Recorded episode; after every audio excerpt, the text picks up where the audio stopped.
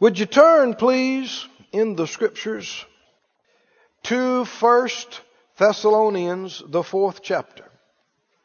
First Thessalonians 4 and 9.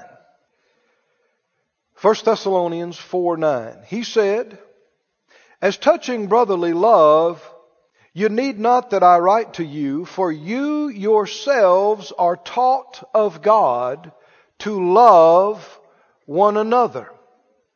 Everybody said out loud, taught of God, Taught of God to love one another. to love one another. He went on to say, Indeed, you do it toward all the brethren which are in all Macedonia. But we beseech you, brethren, that you increase more and more. He said, You're doing it, but do it more. What? Do what more? Love one another. The uh, New Living Bible in the ninth verse says, God Himself has taught you to love one another. God Himself has taught you. Uh, well, He is love. And there is no better teacher on love than love. So, well, who taught you how to love? Love Himself. I was taught by the best. Right? Regarding life together and getting along, the message says, you are God taught in these matters. Verse 10, you're already good at it. Your friends all over the province of Macedonia are the evidence. Keep it up. Get better and better at it. And I know when the Lord led me about teaching on this in the church, that's the sense that I had. You're already doing this in a measure. Well, we hear these reports. I mean, a lot of these things that you hear is people in the church ministering to other people in the church. God used people in the church to uh, help pay off something for the other person. Some of these testimonies, it's both the parties were in the church. Well, that's love, isn't it? And we have uh, just a continuous stream of testimonies of people that came visiting, and you took them out and uh, blessed them, and stranger to you, but you took them to your house and fed them, and made a car payment for them, right. took them shopping, paid off a credit card. Hmm? That is common at Faith Life Church, Hallelujah. isn't it? Hmm? The Lord told us to excel in hospitality. Well, that's love. What is it? It's love. And He said, You are God taught in these matters. Now, what is the new commandment? Put it up on the screen if you would, guys. John 13 and uh, 34, isn't it? What did it say? A new commandment I give to you, this is Jesus talking, that you love one another as I have loved you, that you also love one another. He went on to say, by this shall all men know that you're my disciples. How will other people, even unsaved people, know that you really are a Christian? By how we treat each other. Now the specific application of this is loving your fellow Christian. Which is why the devil works overtime uh, trying to influence churches to fight each other and Christians to fight each other because it destroys our witness. It's not by your church attendance that people know that you're His. It's not by how much scripture you can quote. It's not by uh, your charity, so to speak. It's not by you speaking in tongues. It's not even by your miracles. How will other people know you really are a Christian? By how I love you and how you love me. Your brother. See, God intends to provoke the unsaved to jealousy. I- Have you read the scriptures? He uses these kind of things. What do you mean? People ought to see how blessed we are and how we treat each other and how we take care of each other and think, how can I join the club? How can I get into that? Right? And we just say, hey, easy, accept Jesus. Come on in. We got a place for you. The, you know, organized crime families, the gangs, all of these things. You know why they are, have the success that they have? It's because they have a form of, they're not really, but a form of some kind of family. And they, they try to tell the people, well, you get into this, we take care of our own, and there's loyalty, and you'll have a family. And so many people displaced, didn't have a daddy, didn't have a mama, and are a family, and they're so hungry for that. But these things are deceptive. Aren't they? Because, you know, like we've said before, I know it sounds funny, but you know it's true. In the organized crime families, they're just able to tell you one day, you know, I love you like a brother, but I gotta whack you.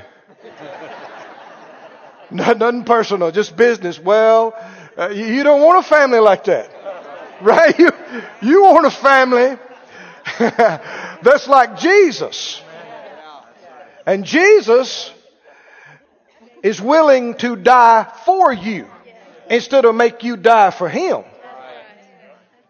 Huge, huge difference. Instead of being willing to sacrifice you, he was willing to sacrifice himself. And that is the God kind of love. Now, all Christians know we're supposed to love each other. They know that in their head. But there is gross ignorance in the body concerning what this love really is. And then how to do it. So now for weeks we've been on the subject. And we're camping on it and we're getting it. Aren't we? Getting what? How to keep the love commandment. How to do it. Everybody said out loud, I'm learning how. I'm learning how. I am taught of God Himself. Of God Himself. He is He is teaching me how to love my brother. how to love my brother. He is teaching me He is teaching me how to keep the command. how to keep the command. It'd help us to keep reminding ourselves what is love? Love is not a feeling. This is one of the biggest misconceptions. That's what people say, I love you, you know, I'm in love with you, and then later I'm not in love with you. Why? I don't feel like I used to. Well, they never knew what love was. Love is not a feeling. Love is many things, but let's condense it to this for right now. Love is a person. God is love. He's not just a feeling now, is he? And love is a command. The word command means order. It's an order. If something's an order, it's not a suggestion. It's not uh, volitional. You know, you can't just decide if I want to or not. It's not optional, is the word I should say. Right. If it's an order, it's not optional. Right. I'm going to say it again. If it's an order, it's not optional. Do you have an option whether you love your brothers or not? No. What if you don't like them? Still have to love them. So how can you love somebody you don't like? You can. It's an act of your will, right? It's a decision to obey the order. You can love people you can't stand being around. You can love people that have been mean to you. You can love people that have hurt you and it's got nothing to do with your feelings. It's an order. Now, if you're a Christian, you're not your own Lord. You're not your own head. How many have confessed and said, Jesus is my Lord? Hmm? Well, then that means He's the boss. Right? He's the head. If He is your Lord, then you don't run your life, He does. If you're still running your life, then He may be your Savior, but He's not really your Lord. Well, your Lord, the head of the church, gave you an order. Gave you an order, gave you a command. What did He tell you? I command you. Love one another. How? As I have loved you. The Bible said He loved us while we were still His enemies. He loved us and gave Himself. We were not giving Him warm and fuzzy feelings. Mankind rebelling against Him, running away from Him, and even though that was happening, He loved us. and gave himself for us. So can we keep the commandment? Yes. Can we do it? Yes. Are you willing to commit to do it? Even before you understand how, it's an act of faith. Say it out loud, everybody. Say it out loud. I've been commanded, to love my brother. And by faith, I'll do it as he helps me, as he shows me how. I'm willing to do it. In Jesus' name, I'll do it. Now, if we don't do it, we're in disobedience. We're in rebellion against the command, but we're not rebelling against Him. We're willing to do it, and we're learning how to do it. We've already covered some ground. Uh, how many can remember some of the things we've seen already from the Scriptures? How to love one another. What was the first one? Love prefers. What does prefer mean? Choose one thing over another. Love will prefer you and choose you over itself. Secondly, what does love do? Love does no harm, the scripture said to its neighbor, that's whoever you happen to be around. Now this is, we're not through with this one. I'm going to get to it some more as the Lord would help us, but a big part of this is simply being aware. I know as Phyllis and I have grown up some in the Lord, you become more aware of the effect of your words and actions on others. You know, the Bible talks about words, uh, actually in Psalms and Proverbs, compares words to arrows. Have you read it? Compares words to arrows. And it talks about how words can hurt and pierce like an arrow, or words can heal. Words, life and death is in the power of the tongue. But think about this. People get mad, people get hurt, people get upset, and just say stuff. Don't they? And then later feel bad about it, and later repent and try to make it right, but don't realize you've already shot somebody. You know, I had a friend a while back give me one of these compound bows. These razor tip arrows. These things are lethal weapons. And uh, what if I came in today and I got this compound bow and I got me a bunch of these razor tip arrows and I'm mad. Somebody has rubbed me the wrong way.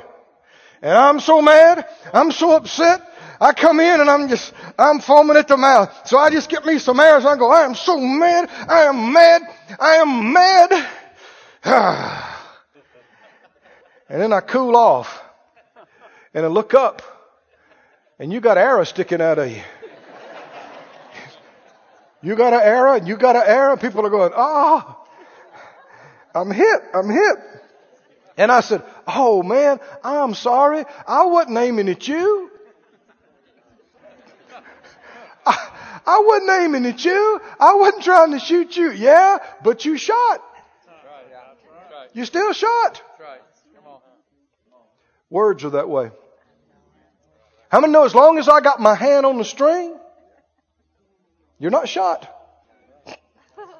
I'm in control. I can let it off. But the moment, the moment I let that thing go, it's out of my control now. I can't get it back. I can go, oh, well, come, uh, come back. Too late. It's going to hit its mark. As long as those words are just in your mind, you got your hand on the string. When you let it out of your mouth, you can apologize, you can try to repent, but it can have already found its mark. And love does no what? It does no harm, does no harm, no damage to whoever it's around. So if we're going to keep this command, we've got to get a hold of our mouth. Right? And not, it's no excuse to say I got mad. I didn't mean it. I got my, yeah, but they're still shot. I got upset. I didn't mean it. Yeah, but they're still shot. Mm-hmm. How many remember Jesus said, you'll give an account? For every idle word that you speak, what does that mean? You didn't mean to say it, you didn't mean to do it, but you know one of the worst feelings is to realize the devil has used you to hurt somebody. So that's a blatant violation of the love command. We got to get a hold of ourselves and not be carnal, weak. Anybody can get mad and say stuff and do stuff. And then you got people that beat up their spouse and beat on their kids. Hmm? And they just got too mad. They couldn't help it and they didn't know what they were doing. You know? 200 pound guy gets mad, beats up his wife, it's half his size, and he's sorry, he just couldn't help it. You take that same guy and put him around half the defensive line for a pro football team and get him real mad. And somewhere or another he keeps from slapping them. Well, you can get him real mad and he don't jump on them. Why? People do what they can get away with. It is no excuse. I got so mad I couldn't help myself. That's a lie. I said that's a lie. Now, if you've been yielding to temper for years, yeah, you can get so used to yielding, you'll do it before you think about it. But it's because you've done it for so long. But you can change. I said you can change. And love does no harm, no hurt, no damage to anybody. When you come through, people ought to be better off after seeing you than before, not worse. People ought to be better equipped, more able to handle the day after seeing you than worse off. People ought to be glad to see you coming instead of dread to see you coming. Said out loud, I'll walk in love. I'll not hurt people with my words and my actions. Lord, help me. Love does no harm. What else does love do? We talked about. Hmm? Love covers the multitude of sins. Love will not remember your past failures and past mistakes and won't bring them up to you. If you really have repented and it's behind you and you've changed, how many know love himself, God, who is love, has said, your sins and iniquities I will remember no more. We read where he said, they will not be mentioned to you. And it is devilish when people really have repented and they've put something behind them to keep bringing it up to them and get upset and get in arguments and start rehashing and bringing stuff up that happened 10 and 15 and 20 years ago that is completely unchristian. It is disobeying the law of love. If they really have repented, you should not bring it up again. Now some people don't want you to bring it up, but they haven't repented. They're still doing it. Well, no, we got to deal with that. But if it really has been dealt with, God's not going to remind you of your sins and failures and mistakes, so you should not remind others of theirs. Love covers the sins, love won't remember your sins, and love won't remind you of them. See, love doesn't want you to look bad. Love doesn't want to embarrass you or make you look bad in front of other people. Love will protect you. Love will cover. Love will forgive. Love will forget. What else does love do? Love takes care of. We saw that nourishes, takes care of. What else does love do? Love edifies. Love builds up. Now let's go on today. You got time for some more? Yes. Go to John, the 15th chapter. John 15 and 1 John 3. John 15, 1 John 3. Aren't you glad you're saved today? We're growing up in love. See, you know, for months we were on the subject of growing up, weren't we? This is a continuation of that. Because how do you grow up? You grow up in love. Speaking the truth. In love, you grow up in Him. And don't let this just go, you know, roll off your back like water off a duck's back and go, well, that's good. I know we need to think about that. I know that's important. No, that does no good at all. Uh, we have to put it into practice. Else we're just playing games. How many actually have an interest in keeping the love command? Do you? So, well, uh, I'm interested in getting healed. Then you're interested in the love command because faith works by love. Well, I'm interested in miracles and being used of the Holy Spirit. Well, then you're interested in love because He said follow after love and desire spiritual gifts. Right? Every area you want to talk about is connected to love because it's connected to God, who is love. So if we ignore love, we ignore our answers. We ignore our development and our progress. John 15. This is another point today of how to keep the love command. John 15, 13. Well, read verse 12. John 15, 12. This is my commandment that you love one another as I have loved you. Greater love has no man than this, that a man lay down his life for his friends. You're my friends if you do whatsoever I command you. What did he just command us? Love one another. Is this important? This is not a secondary thing. This is number one. We must keep this in our eyes and our ears and our mind. If we're serious about being a Christian, we got to keep this in front of us all the time. Love. It's not this mushy, gushy feeling thing that people talk about. People use the word love so loosely. They love their car. They love pie. They love root beer. Huh? They love this. They love that. And like we've said before, stop that. Quit using that word, abusing that word like that. Uh, no, you love God. And you love people. You enjoy. I enjoy my motorcycle. I don't love it. Hmm? You ever, people try to fellowship with machines. Yeah, they pat the dash of their car. Oh, this is my baby. It will never love you back. It's a machine. I love this. I love, no, no, you love God and you love people. And the other stuff is just stuff. Just stuff. And it's all rusting and rotting. Hmm? And you take none of it with you.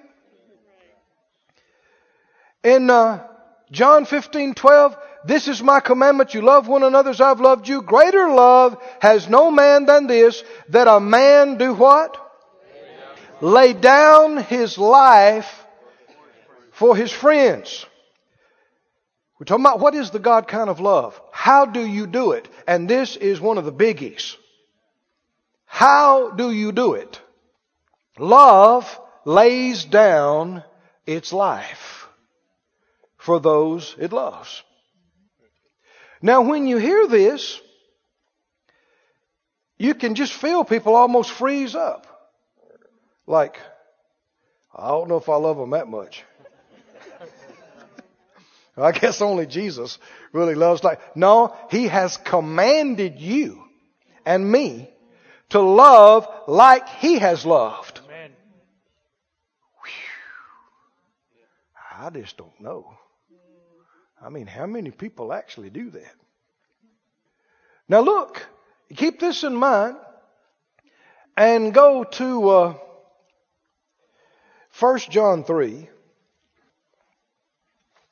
and uh, 16. Now, if you want to do some extra reading on this while we're in this series, 1 John is one of the best places you could read. It is the love book. Just five short chapters. If you just read this over, I don't care if you've read it 200 times, just keep reading it and hearing it. I have it on tape. I like to just play the CD and listen to it sometimes when I'm laying in the bed at night. Just, I don't know how many times I've heard this, but the spirit of love is in this book. And it'll come into you beyond what you understand. First John 3 and uh, 14, we know that we have passed from death unto life because we love the brethren. He that loves not his brother abides in death. What is the preeminent evidence that a person really has been born again? Love. How do we know? We pass from death to life. We love. I remember when I got born again and the effect it had on me. I was just a, a boy. My dad got up one morning in a Baptist church and went down to the front to the altar. Well, I thought my dad was it. I mean, whatever he did, I was going to do. He taught me how to uh, shoot a gun. He taught me how to uh, fight. Taught me how to, you know, clutch a car and get rubber in second gear. How to change a spark. I mean, he, you know, anybody know what I'm talking about? He was my, whatever daddy did. Well, daddy thought he needed to get up and go down to the front and accept Jesus. So I got up and followed him. He knelt in the altar, I knelt in the altar. And got born again that day. Well, I was in junior high. And I remember the next day in algebra class, of all things, sitting there in uh, Edinburg, Mississippi, looking around at people I didn't like before, thinking, well, you know, they're not that bad.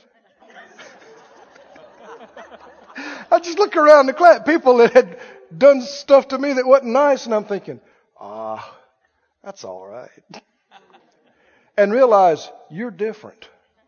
Something has changed in you. I'm just a boy. But something, what had changed in me? There's something in me that hadn't been there before. Ready to forgive. Ready to believe in somebody. Not just thinking about yourself. Remember a fellow talking about that. He used to go to church for years and people would get up and testify and it'd just make him mad. He'd say, Oh, old man so and so, you were standing up there testifying. You know you're the biggest hypocrite in town. I know what you were doing too. And oh, look at old lady so and so standing up. Oh, dear God, I can't stand to hear her talk. And just, oh, he was so mad. Got up and got saved a few weeks later and said he was looking there and was just so amazed at how old man so and so had changed and how old lady so and so was so different. He thought, well, I bless her, I just love her. And how everybody around him had changed. No.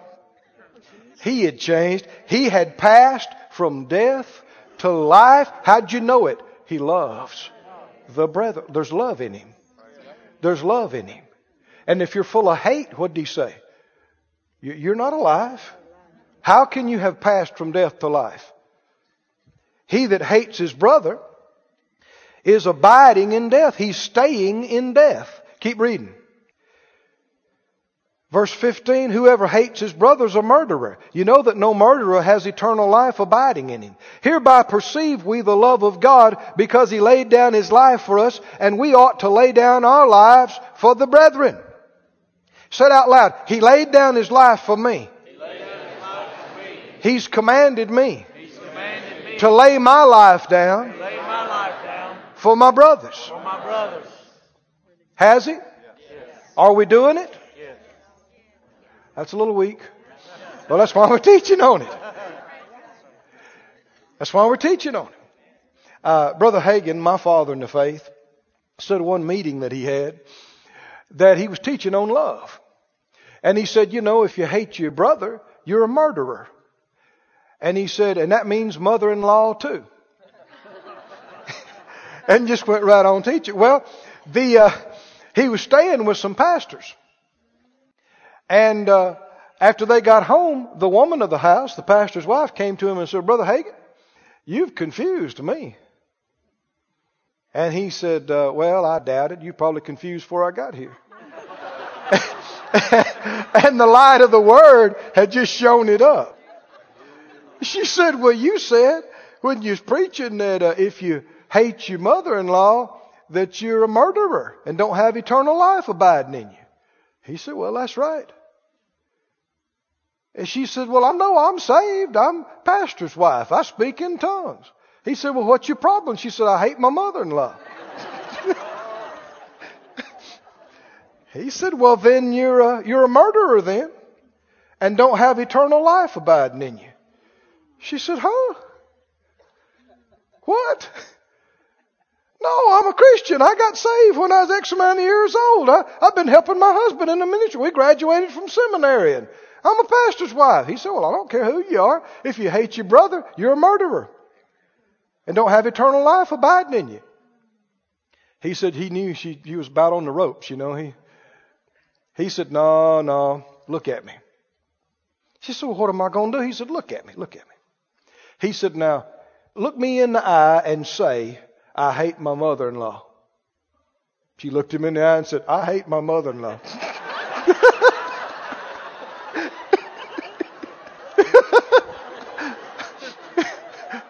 Without hesitation. And he said, well, he said, okay.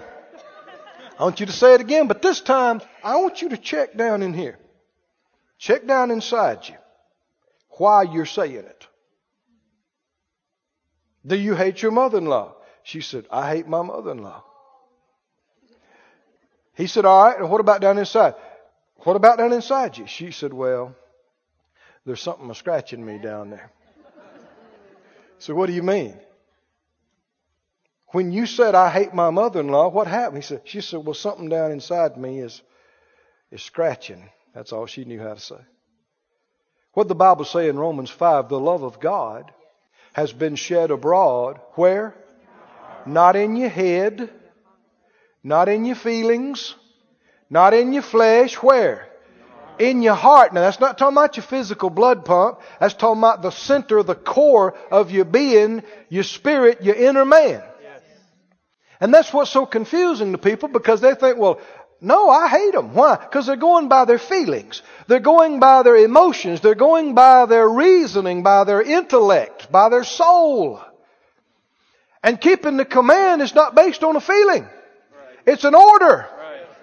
How many know a good soldier can obey an order when he or she does not feel like it? Doesn't want to do it. It's not convenient. It's not easy. I mean, they got feelings of doing anything else except it. But can they endure hardness and gird up their loins and obey the order? Can they do it? It's Memorial Day. We're talking about people that have charged up hills in mud and ice and cold and in pain and wounded and their commander said, take the hill. And they did. They did. Did they feel like doing it? You know they didn't feel like doing it. They felt like going home to their family. But they obeyed the order. Well, if a man or woman can obey a natural order of a natural commander, how much more should we obey our commander in chief? The head of the church, the Lord Jesus, when he told us to do something that's just right to do anyway. Hmm? Love. Can you love people that you feel like you hate? Yes, because it's not based on feelings. Yes, you can. Can you love people that have been mean to you? Cruel to you? Hurt you? Yes, yes, you can. Isn't Jesus the ultimate example of it? They're nailing him to the cross. They're killing him. They raised him up on the tree. They're mocking him. They're treating him like the worst murderer and he's never hurt anybody. He's never committed any sin. He never broke laws. And what did he say? Father, forgive them. He's concerned about their relationship with the Father God. He's concerned about their, what's going to happen to them after this. While he's hanging up there bleeding to death. Can you do it? He did it. He's my hero. Is he yours? Can you do it? See, when you start talking about love, people start thinking about, oh, you know, we love you. And love is indicated as being weak. And that's why a lot of men don't even like saying the word. Because they, you know, I, I get all choked up. I just can't say I, I love you. You know I do. You know it. we all just know it don't need to be said. That's a sign of weakness. Got nothing to do with strength. It's got everything to do with insecurity and weakness. You want to know who the strongest of the strong, the strongest man who ever lived? Was the man that hung on the cross. Hallelujah. Oh, you talk about strength. He could have said one word and got himself off of there just like that. He said, don't you know I could have called on the Father? He would have sent me legions of angels that have swooped down there and got him off of there in a moment. He could have just spoken one word. Boy, it takes strength to stay with that and let them do it to you. And it comes back to this love. What does love do? Love lays down its life. And he said this, John 10. He said, My Father loves me because I lay down my life. I lay down my life for the sheep. And he said, and I got, he said, no man takes it from me. I've had this command of my Father. I have authority and power to lay my life down, and I have authority and power to take it up again. Nobody is making him do it. Jesus was not a victim. He was not helpless in the hands of those who came and apprehended him or scourged him or crucified him. And he proved it when they came to get him in the garden. Don't you remember that? He said, who are you looking for? They said, Jesus. He said, I am. And they all fell back on the ground. Remember that? All fell down. Demonstration. You ain't taking me. I'm letting you do this. Right? Why did he do it? Love. Out of love, he laid it down. Now, we don't need another sacrifice for sin. He's it. So you can't lay your life down physically to pay for somebody else's sin. I can't. That's already been done. But we can give our body a living sacrifice. Right? And there are occasions every day and every week where if we love people, it's going to cost us something. And there can be plans that you've had, things you want to do, and things that you're, you know, uh, prepped to do. You're going to use your resources to do, and something comes up. And somebody else needs your time. Somebody else needs your money. Somebody else needs it. Did you know people need you when they need you? Not when it's convenient for you. And have you ever noticed so many times it's not convenient? It's three in the morning and you're sound asleep. They need the money and you don't have extra. Have you ever found it out? But when the Lord leads you, what's it time to do? Lay down. You had something for yourself. And you realize, hmm, no, I'm going to lay that down. Now here's the difference. Oh, here's the difference. We read this earlier. Paul said, by the Spirit of God, he said, I will most gladly spend and be spent for you. Though the more abundantly I love you, the less I be loved. Say that out loud. I will, I will gladly, gladly spend, spend and be spent. Now this is the difference. If you do it mournfully and you go, well, I guess I'll be a good Christian. I guess I'll sacrifice. I'll, well, no, no, you hadn't got it yet. The Bible said Jesus endured the cross for the joy that was in front of him. He did it willingly and he did it gladly. That's a real hero of love. That's a real hero of faith. Not trying to make you feel bad because I'm sacrificing for you. Smile and say, I'm glad to do it. I'm glad to do it. If this will take this off of you, I'm glad to do it. If this will help you out of this bind, I'm glad to do it. No, I'm not looking for any accolades or reward. Why are you doing it? I'm not doing it for that reason anyway. Why? Doing it because I love you. I want to see you relieved. And to see you relieved, if you love somebody, it gives you joy. I mean, we all shouted in here a few minutes ago when they announced that the person's house was paid off. Right? Well, it wasn't your house. What you shouting for then? We love each other. Right? We're connected. When your house is paid off, It's like my house, right? He said, rejoice with one another. We talked about it. We, and have you remembered? We're going to make a big deal out of our brothers and sisters' victory. Huh? I want to hear about, I'm your pastor now. I want to hear about celebration parties. Yeah. Oh, that was weak. That was just pitiful weak. I want to hear, I want to hear about you helping your brothers and sisters celebrate. I mean, these folks had had their house paid off. There ought to be friends over there uh, this afternoon already, bringing a bunch of food in, shouting up and down, running around the house, going, "Woo, glory to God! Oh, this is good. Oh, this is good. Why? Because if you love them, you're glad that it happened for them. And in fact, you so care about these things that you are willing to lay down your own life. I know uh, this kind of thing will happen all, you know, through your life, day to day, month to month. We've talked about it before, but the, the Lord was, uh, Phyllis and I were on vacation.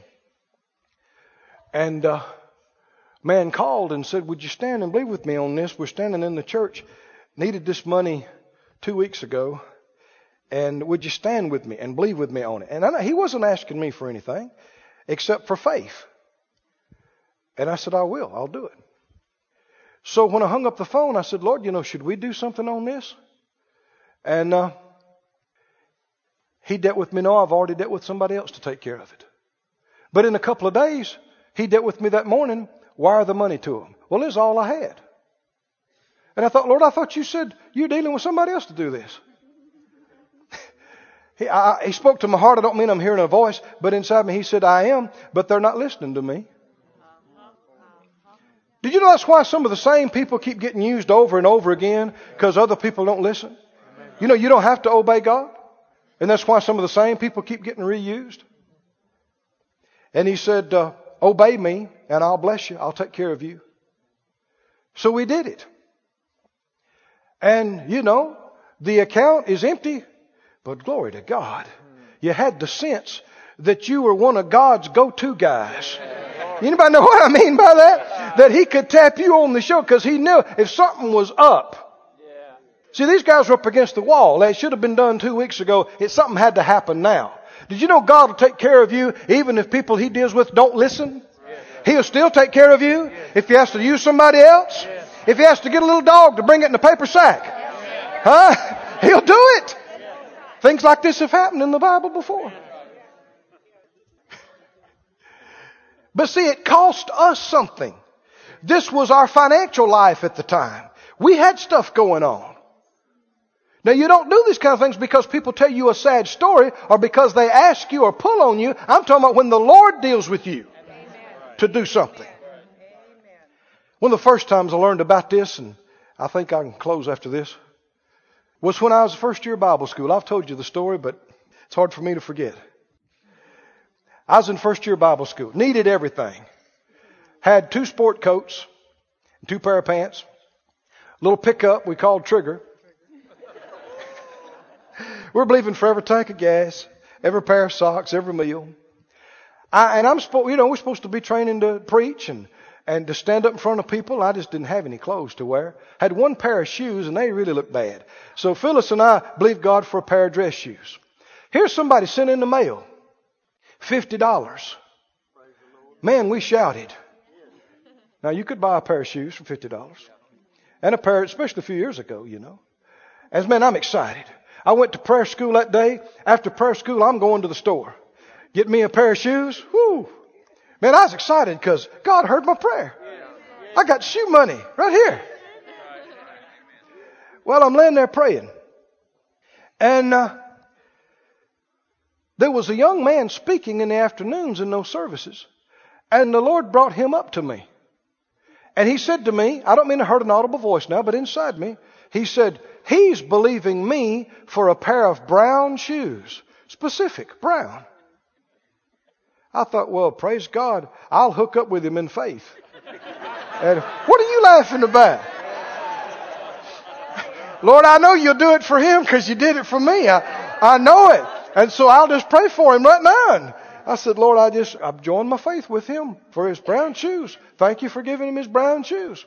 And I'm laying there praying some more, and it came up to me again. He's believing me for a pair of brown shoes. I thought, well, praise God.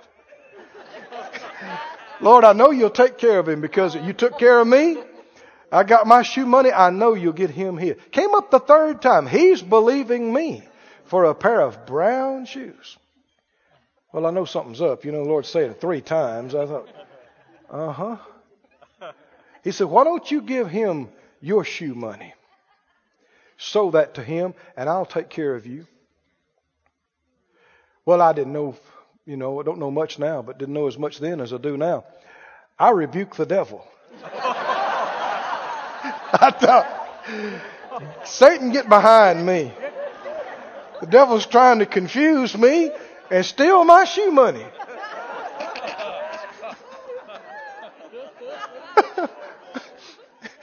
and I kept laying there.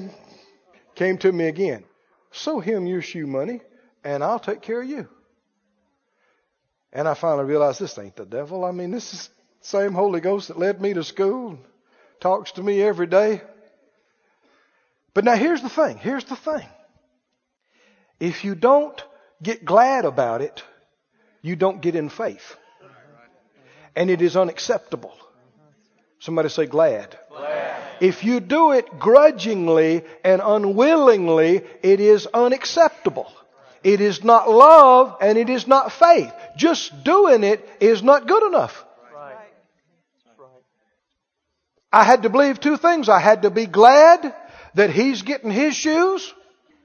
And I gotta have faith that God's gonna take care of me. I'm not gonna go shoeless the rest of the year. Takes faith to, that, that's why people don't do these things. Why? Because they're just not convinced God can get it back to me by the time I'm gonna need it.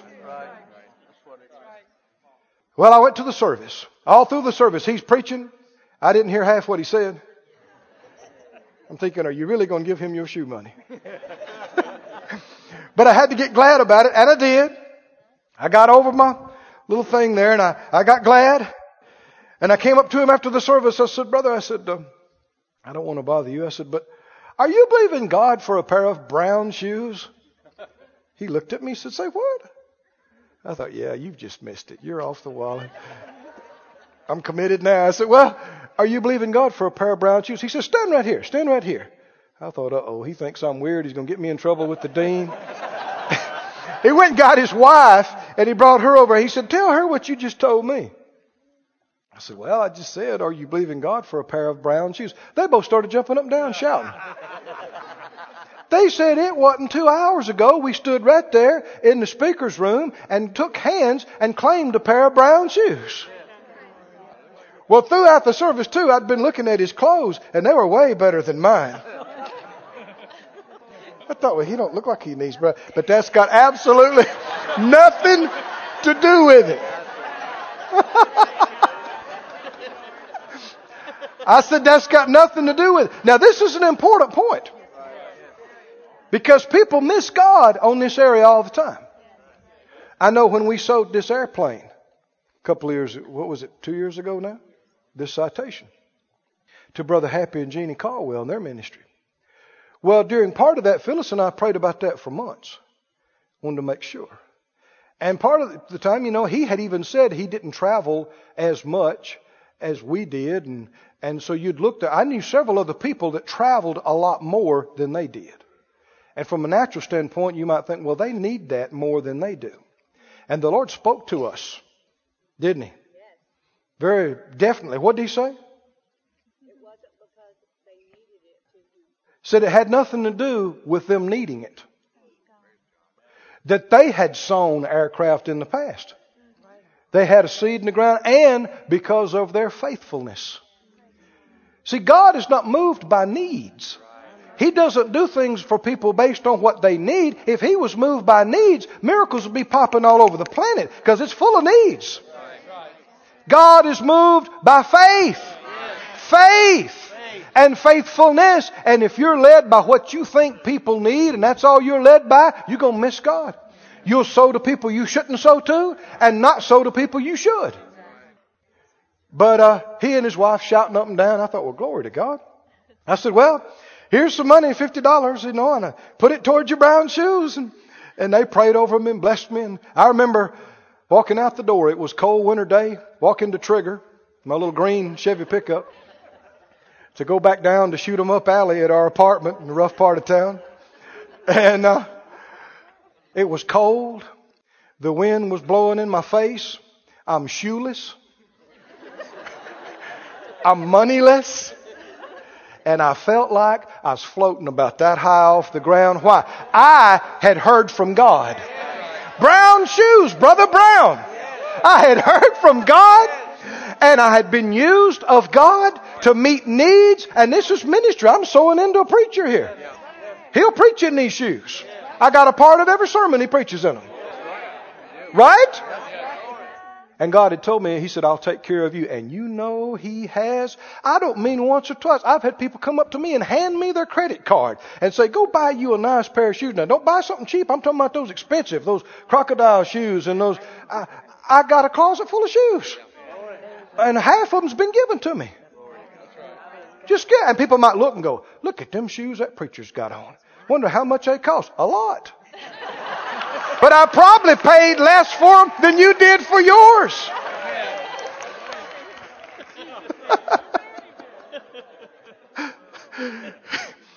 but also, are you willing to sow your fifty dollars? See, you don't know. Don't, I heard Brother Jesse Duplantis say this one time. Don't judge of my harvest, and you don't know my seed. That's right.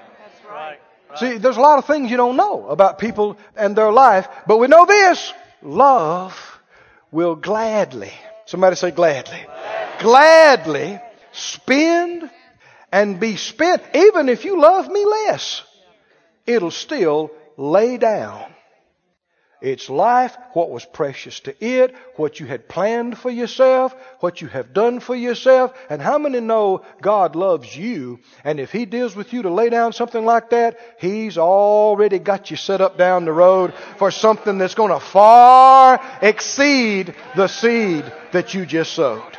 Can you say amen? Stand up on your feet, everybody. Glory to God.